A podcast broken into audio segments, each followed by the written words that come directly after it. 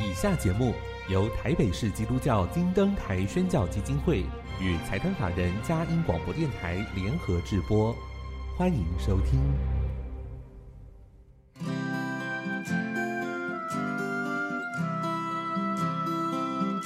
在现代紧凑的生活节奏里，以爱建立和谐的家庭生活，以喜乐专业的态度投入服务，一起营造你我的美丽人生，成为一个快乐又丰富的译文生活家。译文生活家，本节目是由林森南路礼拜堂。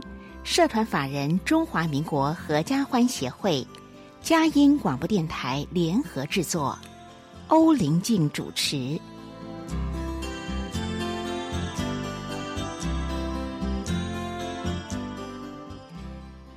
这里是佳音联播网台北 FM 九零点九。桃园 FM 一零四点三，各位听众朋友，大家好！您现在所收听的节目是《艺文生活家》，我是节目主持人林静，很高兴跟您在空中相会。节目一开始跟您分享展览的讯息：写尽繁华，晚明文化人王世贞和他的志业，从二零二二年十月五号到二零二三年三月二十五号，在故宫博物馆北院第一展览区展出。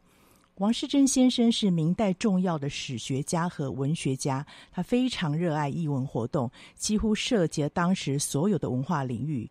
最特别的是，他观察并记录十六世纪大明的繁华。这个展览将展出王世贞先生精彩的一生，也透过他的志业来探究明朝晚期文化的盛况。我们可以认识当时充满创意和多元的文化生活，是个非常难得的机会。欢迎阖家共赏。再一次推荐给您《写尽繁华：晚明文化人王世贞和他的志业》，从二零二二年十月五号到二零二三年三月二十五号，在故宫博物院北院展出。欢迎阖家共赏。今天到了我们好书分享的时间，音乐过后开始我们的访问。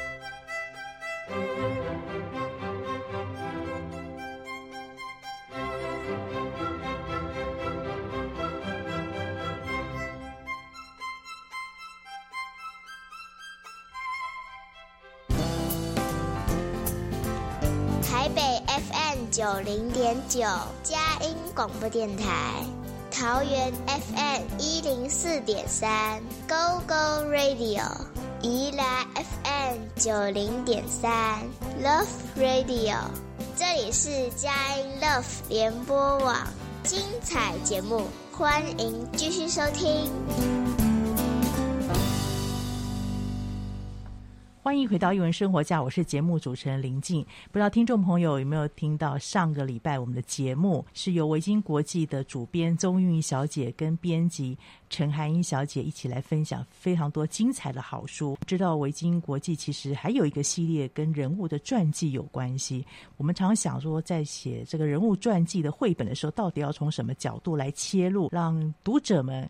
不管是年龄层大或小，都可以有很深的感受，也能够进入这个故事的情境当中。今天我们就来谈谈这样的主题，非常欢迎韩英跟玉英又来到我们节目当中分享。主持人好，各位听众朋友，大家好。好，主持人好，各位听众朋友，大家好。现在我手边有一本书《飞翔的文字》，如果我说出作家的名字，艾米丽·狄金森。我相信听众朋友喜欢文学的应该会知道，艾米丽的诗是我们非常喜欢的。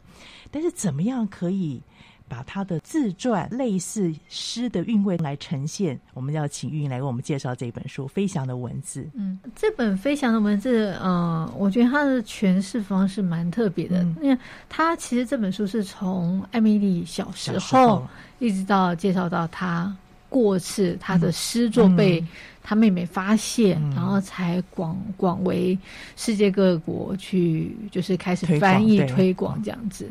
呃，里面的文本的呈现方式也非常特别，嗯、因为它是从呃第三人称的角度来谈，那但是中间会穿插艾米丽的诗句，对，所以我觉得这这是本非常适合朗读的书。嗯、它的图呈现，我觉得也是充满了想象力。对，嗯，因为如果是呃图画书收藏爱好者。嗯我觉得应该不陌生。以前巴巴·库尼曾经也有一本书是艾米丽就是也是在讲艾米丽。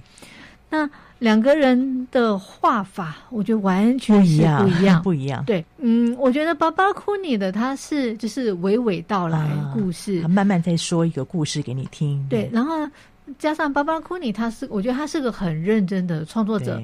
嗯，据我所知，就是他在画一一、嗯、一本作品的时候，他都会实地去采访然后去画出来。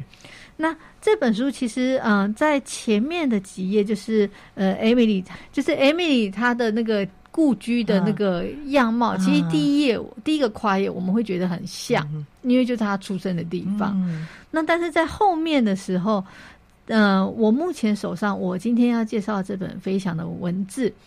它的呈现方式，我觉得它就有点奇幻，嗯，充满想象。嗯，它很多的地方是，它可能是用留白的方式，嗯、然后或者是他可能在整个画面中是把，呃，Emily 脑海中的想象，去跟现实去做个结合。结合。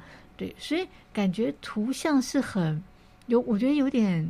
抽象，嗯嗯，或是或者是有点魔幻的感觉，魔幻写实结合在一起，对对对对，没错，对对对，所以我觉得是很不一样的两本书。嗯，我其中很喜欢一页，他说每一天艾米丽的生活荡漾着新的喜悦，新的感受也随之起伏。很明显的，艾米丽渐渐成为这样的人啊，她的感受其实。比我们更多更深啊，比如说他对这个快乐，他比别人更快乐；忧伤比别人更忧伤；思考比别人更深刻；渴望比别人更强烈。然后这个是文字这样叙述，可是画面当中呢，就有这个艾米丽，她骑在这个蚱蜢是不是身上？嗯，然后还有很多蝴蝶在这边飞翔。这蝴蝶在这里面好多的出现了好多次，嗯、对不对？对对。就是刚才讲到那个魔幻写实的部分啊、嗯，这里面蝴蝶，我觉得它应该有一个代表性的存在。嗯、我我自己在想，嗯、就是因为蝴蝶，我们知道它一开始是毛毛虫，对，然后它后来羽化变蝴蝶。那对于艾米来说，它一开始就只是一个自己默默在在写文字的人，是那也没有人知道他。嗯、然后他可能到后来。呃，也渐渐的比较不去，比较少跟人接触互动。最有名就是在描述他的时候，可能就是他都很喜欢穿一身洁白的衣服，这样、啊、白色系的服装。对，对，那我觉得，嗯，他用蝴蝶，就是创作者在用这本书用蝴很多蝴蝶去诠释他。一方面是飞翔的文字，嗯、就是艾米丽的文字，他的诗带给我们是无无无无边无际的。是可以带我们，好像到了宇宙世界各地去翱翔、嗯、去探探索这样子。然后，另外我觉得也是在去讲艾米丽这个人，等于等于好像从毛毛虫默默无名的毛毛虫，变成了、嗯、呃蜕变成蝴蝶。嗯、他的诗作，世界各地的人都去都去阅读，读。然后都去翻译这样子。是是啊，就是后来提到这个妹妹嘛，发现她所有的作品的时候。哇，那个不仅是纸张，一群的蝴蝶飞出来，这边真是很大的一个惊喜。这个绘者非常的厉害，嗯、很有想象力的人，对，对，对，然后再加上，我觉得他在里面的文字的描述，可以让我们很。就是很很能够体会到一个人，嗯、他为什么能写出这么细腻，嗯、然后这么嗯这么生活，嗯、又这么充满想象力的文字，因为他很喜欢观察身边一切的微小事物。其实我常常听到一些创作者在分享，确、嗯、实，我觉得那种好的创作者，他其实真的很注重生活中的。嗯，变化，变化。甚至是小事情，是是。也很多人会习惯，嗯、可能呃随身带个小小本子，啊、做点记录，就去做点记录。所以我觉得其实这个是个很好的方法，啊、就是不管是不是写日记，嗯、或者是可能你是为自己的生活去做，因为难免我们每天那么多事情，你总是会遗忘的。可是你透过这样子去记录它，可能说不定哪天就变成一篇。很出色的文章，或者一个很优美的短诗，是是，对，所以我觉得其实大家都可以试试看。你就要想到一个水彩画家，一个很好的朋友。有一次吧，我们走在那个在黄昏的时候，他就跟我说：“你要去观察哦，那个黄昏的色温温度。”是不一样的哦，哎，从那时候开始，我就开始注意到每次黄昏的时候，嗯，那个色温的感觉是什么？哎，真的耶！如果他不这样提醒我，不会去特别做这个部分的观察。就是您说的，有时候有一个小笔记本，不一定是画图，或者是你记录一些感想，听到一个声音给你什么样的感觉？好，那个气候的变化可以诉诸于文字。诗是一种文学最高的呈现嘛？是对，在慢慢转化，也许你就是成为一个生活的诗人。对，我觉得。就是去感受，去打开我们的五感。因为我我常常觉得，包含我自己，就是因为有时候太忙碌了。嗯、其实我们常常都把自己的感官关闭了。嗯、我们可能只用眼睛去划手机，看了一大堆讯息。对对对对，可能去只是用了嘴巴去讲了很多事情。是。那因为肚子饿，可能鼻子去闻闻。可是我们忘了去感受四季的变化，嗯、或者是可能周遭的一些微小事物。对，我觉得这很可惜的，因为生活中就是充斥的这些东西，嗯、就是就是拥有这些东西，嗯、譬如说像刚刚主持人讲的啊，黄昏的色温，对，甚至是秋天，其实我都会觉得秋天有不一样的味道，对。嗯，就是因为这些让我们的生活会更美好、丰富哦，你会觉得生命真好，是。对。很谢谢编辑分享一本好书，引荐了我们进到一个奇妙世界。更重要是打开我们的五官来体会这个世界的美好。飞翔的文字，我相信艾米丽在天上有一次应该也会觉得我们今天这样的分享，也是他自己曾经经历过的事情。推荐给听众朋友，这本书慢慢读会读出好多的味道。嗯，没错。这飞翔文字之外呢，还有一本跟天空有关的，对不对？我们就要来到人物传记系列。女性飞行员先驱贝维利巴斯机长的《天空与我》，跟我给我们介绍一下。嗯，这本书呢，它是呃在讲贝维利巴斯机长的一个追求呃追求梦想的一个过程。嗯、那贝维利巴斯机长他是美国航空公司的第一位机长，嗯、然后呢，他其实我觉得他是一个呃非常激励人心的一本书。它、嗯、的图像很温暖，然后呃。属于一个传记类的绘本。嗯、那我们从封面就可以看到有一个女孩，她的眼镜里面有飞机，嗯，就可以知道她有多么热爱这件事情。那我觉得，就是它里面有很多跟天空有关的图像的一个部分，嗯、不论是云啊、飞机啊等等。那其实我觉得第一页就非常的。呃，让人印象很深刻。嗯、第一页，她就是一个小女孩从洗衣机上跳下来。嗯、为什么她要从洗衣机上跳下来呢？因为她想要感受飞翔的感觉，就是即使是她的膝盖都摔破了、嗯、淤青了，她还是要一次又一次的从洗衣机上跳下来。嗯、我觉得这是一个非常吸引人的开头，嗯、你会想要知道。哦，这个小女孩之后发生了什么样的事？嗯、很执着，对，很执着，很坚持。然后呢，她想要追逐什么？嗯、所以后面的内容就是介绍她一步一步的去追求她想要去飞行的这个梦想。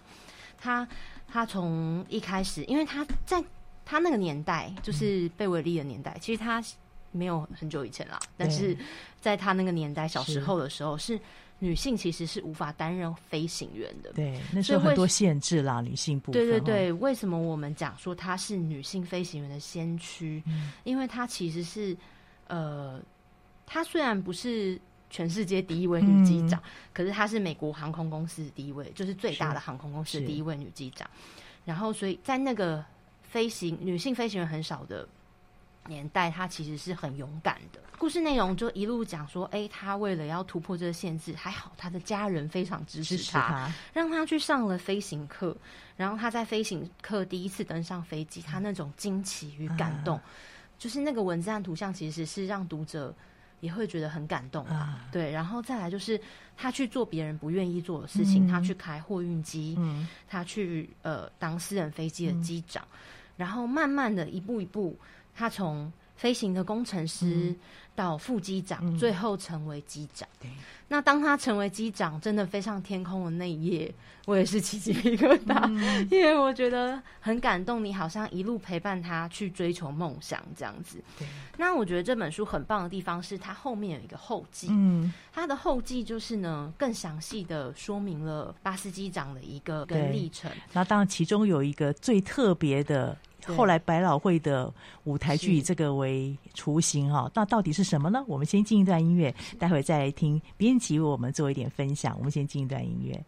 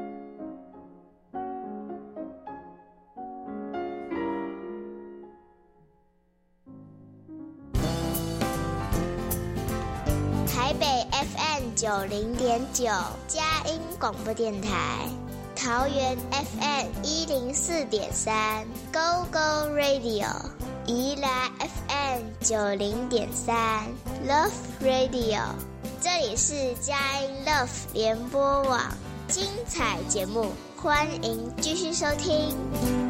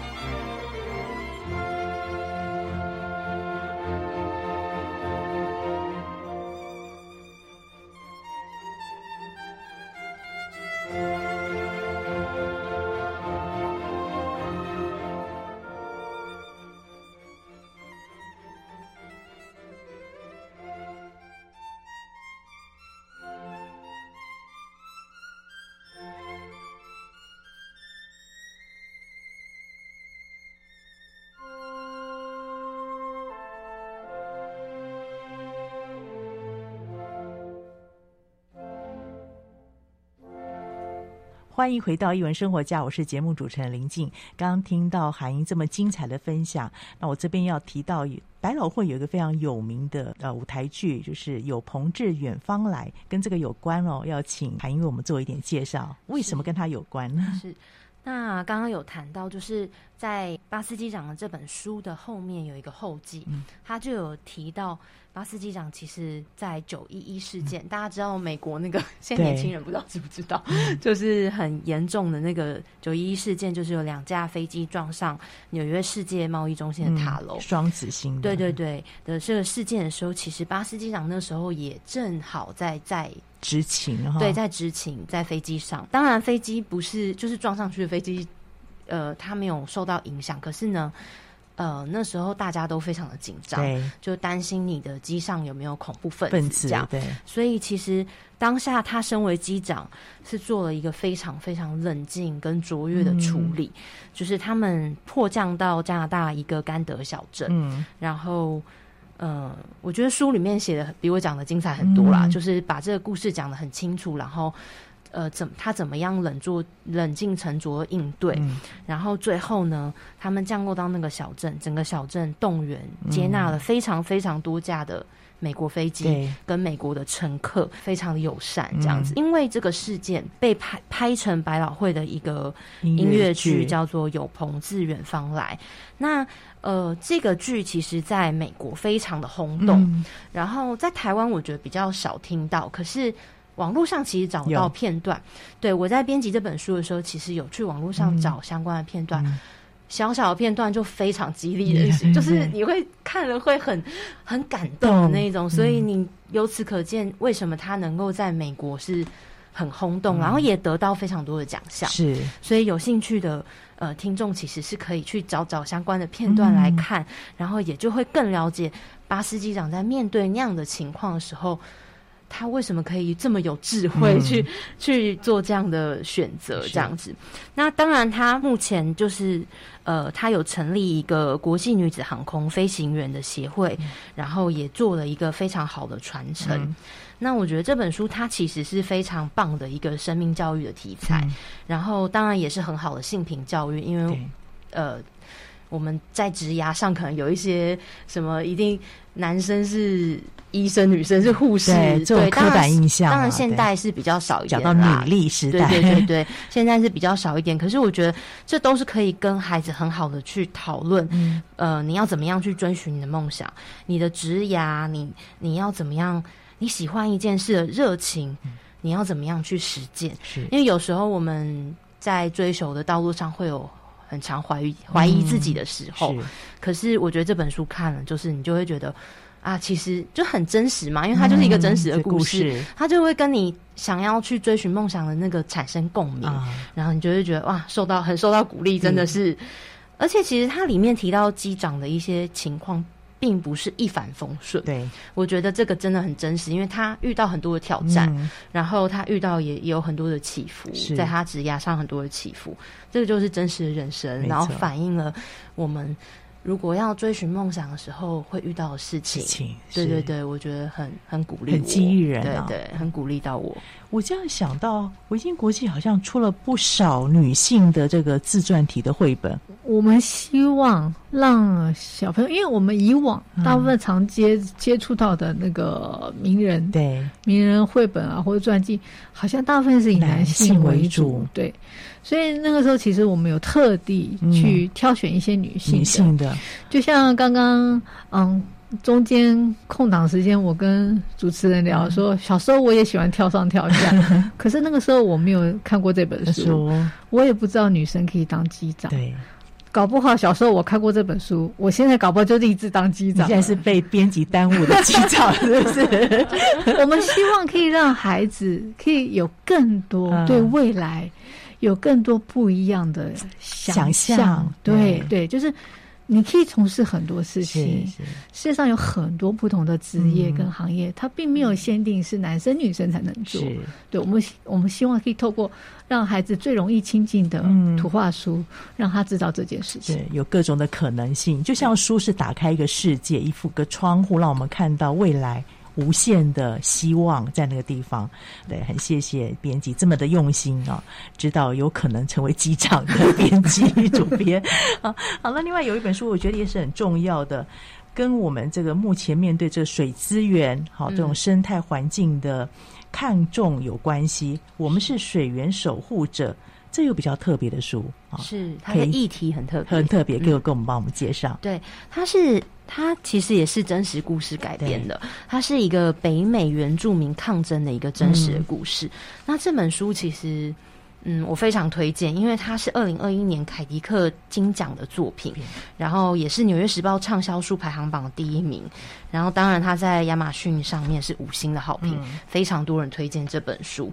那它的作绘者其实都是北美的原住民，嗯，然后是不一样的呃族，一个是。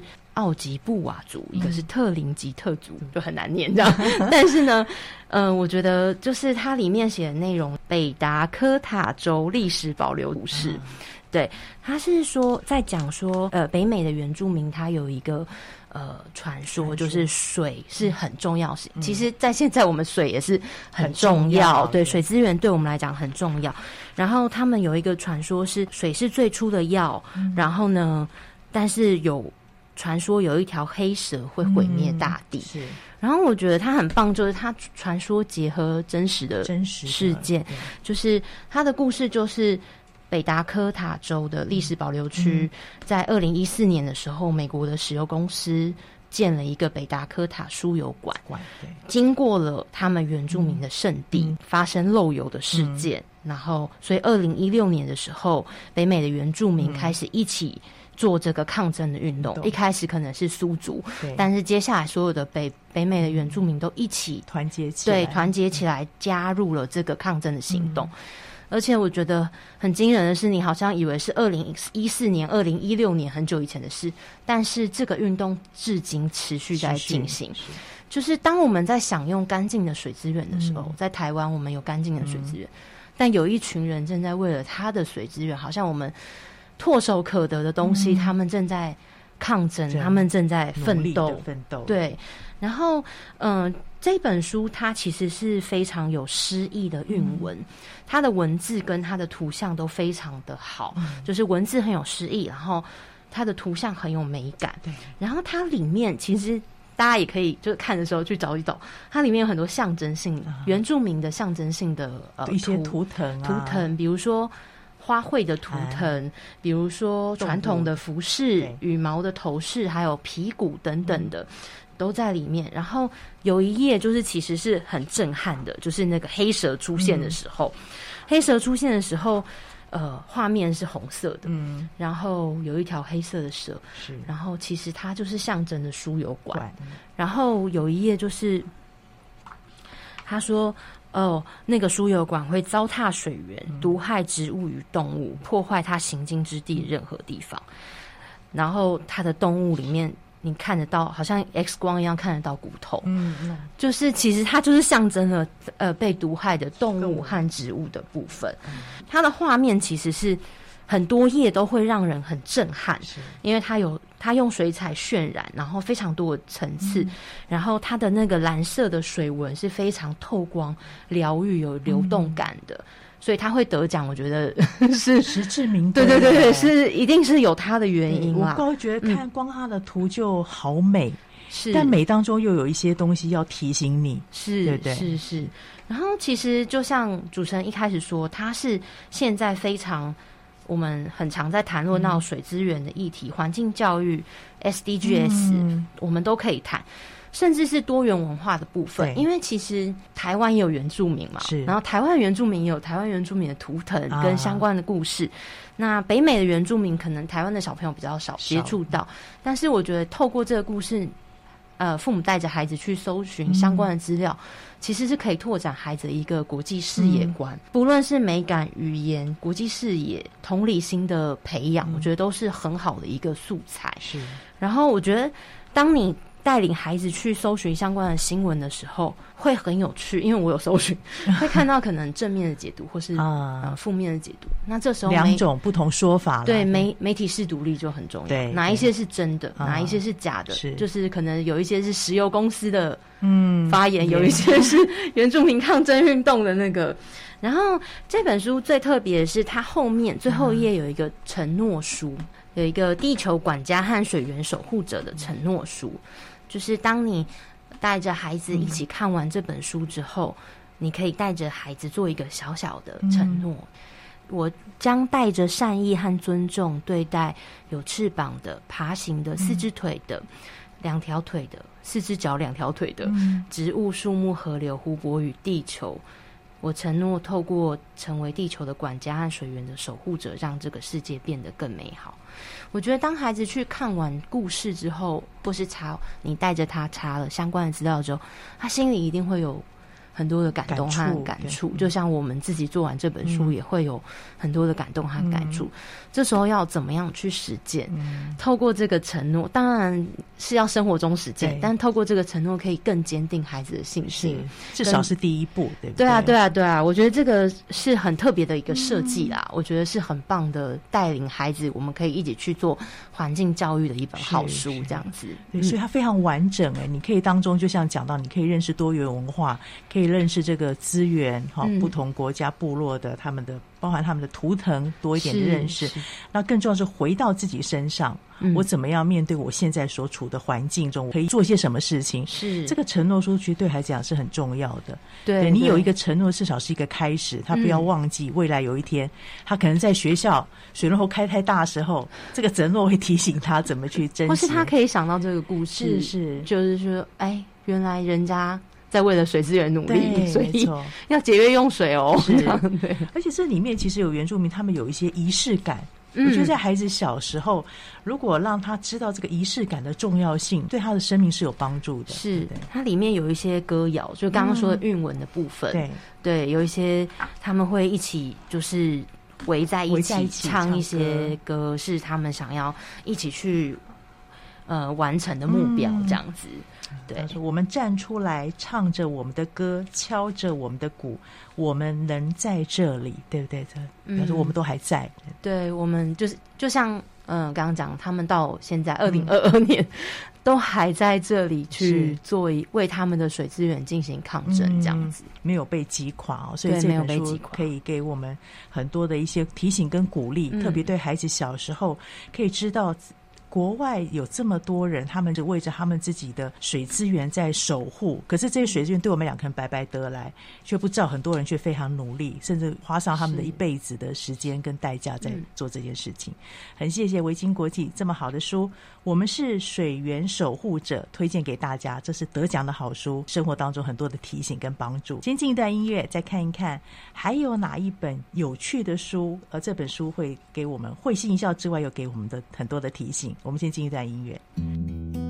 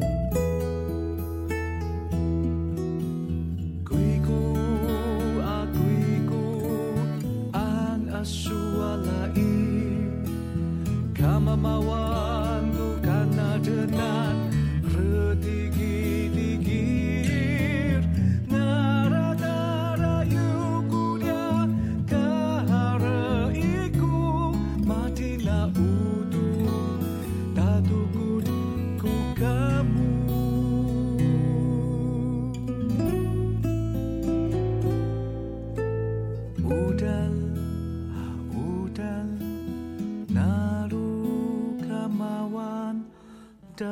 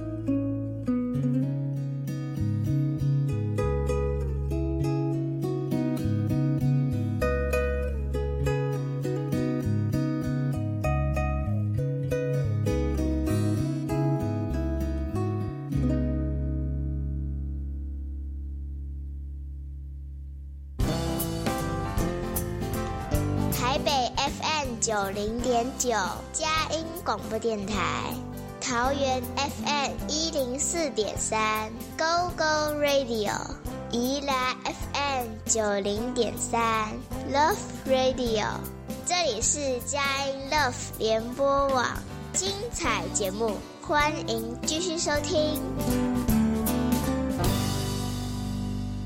欢迎回到《一文生活家》，我是节目主持人林静。今天非常荣幸请到了维京国际的编辑团队来分享。今天分享了好多的好书哦，从上个礼拜到现在，我想听众朋友一定觉得很丰富。在提这本书之前呢，我说我们会听到，呃，父母亲或是大人在。讲孩子够不够聪明，好像这个够不够灵敏、聪明，这是我们很在意的。那所以呢，我就要来介绍这本《聪明的千百种方式》。但是你如果用过去我们刻板印象来看这本书，你可能会很失望，因为它更多的开启我们的视野。要请玉怡主编来为我们做分享。啊，大家好。其实，嗯，这本书就是我刚刚有在跟主持人在闲聊，就是如果大家是用关键字去搜寻，嗯，我想让孩子变聪明，聪明啊，打开这本书一定会吓一跳，大失所望，因为这本书它并不是讲我们嗯刻板的，嗯，所谓的。聪明就是可能成绩好啊，功课好，对，增加什么学习方式啊？考试要一百分呢？对，然后然后有啊，有效的运用时间，类似这样子。他不是，他是提到其实，嗯，当孩子啊，甚至我们每个人在做任何事情的时候，你能完成这件事情。你去做了这件事情，你就是聪明，嗯、它就是一种聪明的方式。嗯、那里面，呃，我们从打开书页就可以看到，比如说，呃，孩子有去做剪纸的动作，嗯、有去画画的动作，甚至他可能过生日的时候做个小丑帽，嗯、这就是聪明，聪明，因为。不见得每个人都能做到啊，像比如说画画，我就画的超烂。嗯，对。那我看到会画画的人，我都会觉得他好厉害、好聪明哦。对，所以我觉得这本书其实是，嗯，很打破我们大家的嗯一般的既有的印象跟观念。对。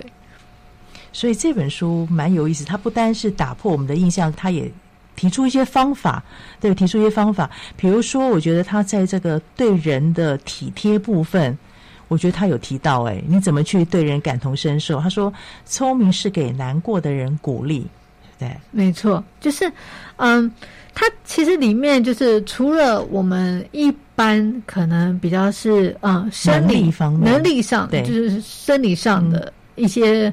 嗯，不一样的东西跟嗯，嗯提醒以外，他甚至还有提到，就是比如说是人格特质啊，个性上的聪明。是。嗯，就譬如说，嗯，我是比较有同理心的，啊、那或者是我可能是比较细心的人啊。他里面也有提到说，嗯，他这个也是一种聪明的方式，嗯、所以他其实整本书是对嗯。不管是创造力，或是想象力，嗯、甚至同理心，甚至是保有自我特质，自我特质里面其实都有涉略到。是，然后它的图像也蛮有趣，除了有真人的图像，好像有一些，我觉得这些小朋友应该很爱吧。都怪兽，但是是可爱的，嗯、在一起，对不对？嗯就是、变装的游戏这样。对，就是我觉得它里面就是结合了想象，然后它整个，嗯、它其实线条，甚至它整个呃构图，其实我觉得它并不是很复杂的构图，嗯、因为它有一些东西，它有一些页面，它是呃留白比较多。嗯、我觉得它是去凸显他想要。呃，传递的那一个主题，因为它它几乎每一个跨页，甚至每一个单页，它都是提到不一样的特质，嗯、不一样的聪明的方法，嗯、所以这本书叫《聪明的千百种方式》。对，对，那另外的话，它在颜色上的选择也。不太一样，嗯，嗯，它是有用了特殊色，色所以印也不容易，对不对？在印刷方面，嗯、印刷方面是比较不容易。嗯、那我觉得它因为透过这样子不同的设计，嗯、然后不同的嗯，应该是说呈现方式，嗯、去希望能传达独一无二的这件事情，是就是每个人其实都是独一无二的。那我们都有呃聪明的地方。啊也都有值得别人学习的地方，地方所以我们可以保有自己的特质，也不需要特别去羡慕别人。没错，对，因为过去的聪明是从比较来的，对，对不对？对，但我觉得他去除这个刻板的印象，就是你看到你自己特质当中那种亮点吧，你的优势在哪里？同样的，你也去。关心到别人，看到别人的一些特长，我觉得彼此欣赏是现在社会当中还是很重要的一个学习。对，而且因为我觉得，其实能关心别人、嗯、发现别人，就是你能去发现别人不开心，嗯、甚至你去关心别人，我觉得这是很不容易的一件事情。你现在的比较自我，对，所以我觉得。这种人聪不聪明？他当然聪明，嗯、就是所以我觉得他其实通过这本书，其实我们可以打破我们的一些既定的印象，嗯、而不是去啊、呃、去认定说考试一定要考一百分，数分学一定要很好，对，甚至我要考到名校，这个才叫聪明的小孩。其实不是的，是对。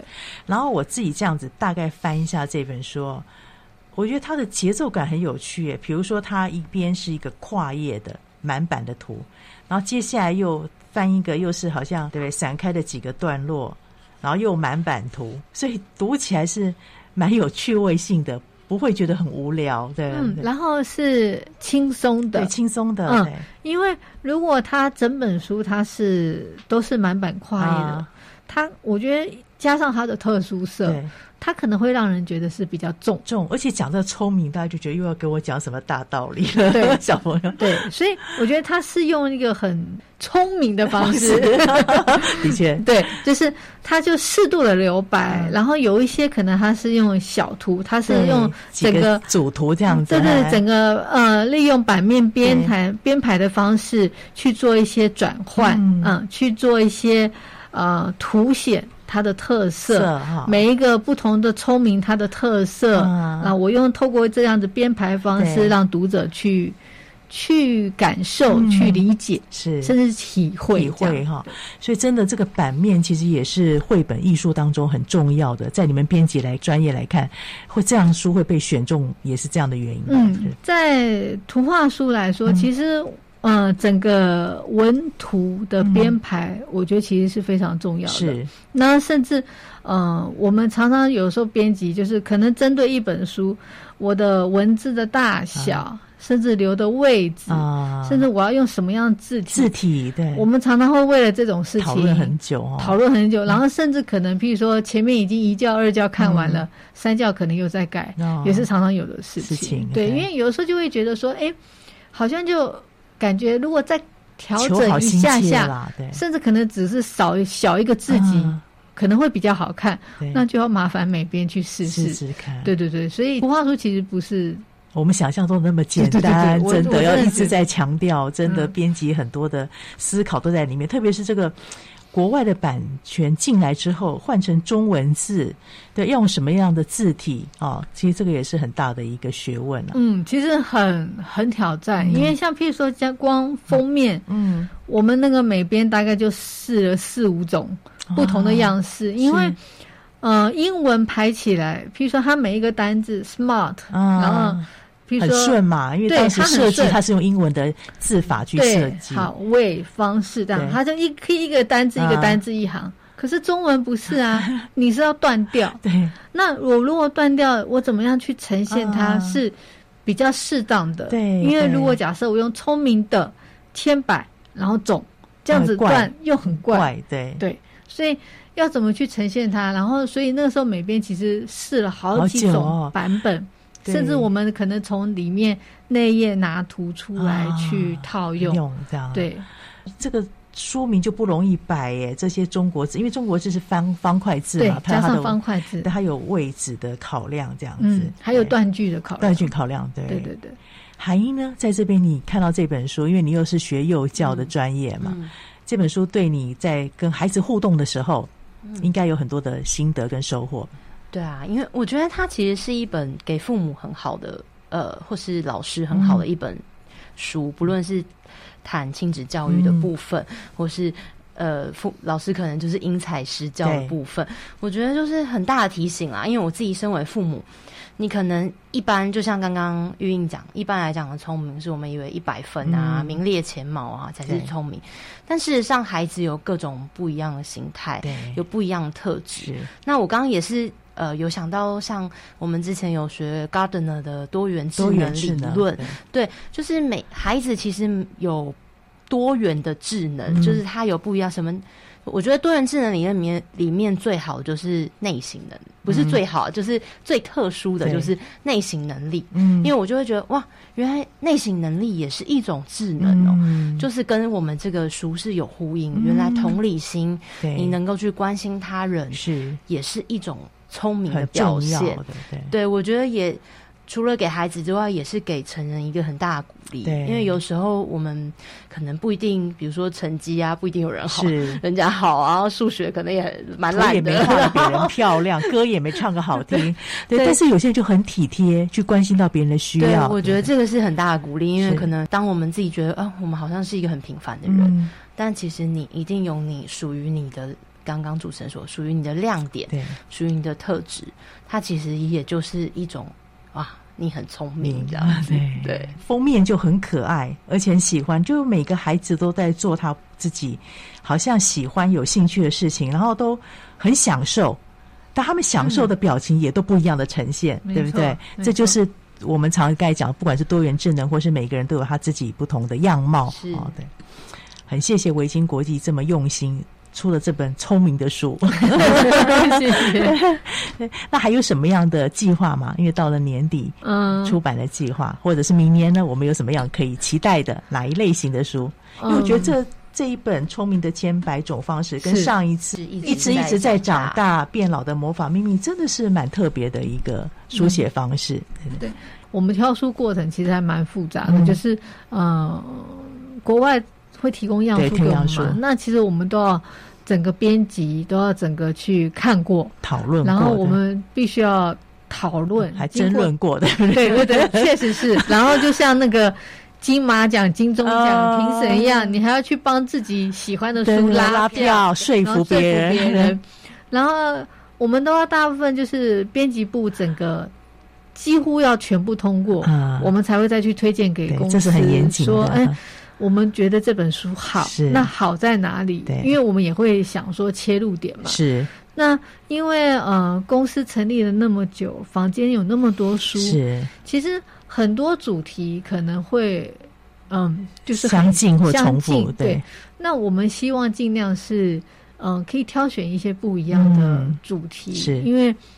有一些主题，他必须给孩子知道，嗯、就是我我们希望可以让孩子，就是透过这些图画书，可以多多认识、多知道世界上其实有很多、嗯、很多需要我们去学习的地方。对对对，那当然有的时候会。也是会考量到市场了，对，这个也是很实际的，因为毕竟书是出版之后还是要有人来看嘛，对，来看。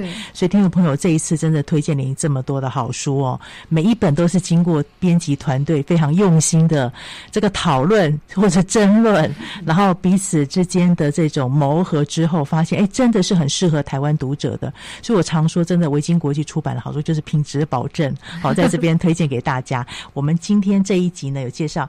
聪明的千百种方式，我们是水源守护者，天空与我，还有飞翔的文字，好，艾米丽·迪金森的《非凡一生》都是非常精彩的好书。不管是您想要看到这种传记型的，或者是呢概念型的，其实都可以从绘本当中得到收获。绘本里面真的什么都有，再次推荐给您。也谢谢你今天收听，谢谢两位，希望有机会再邀请你们，谢谢。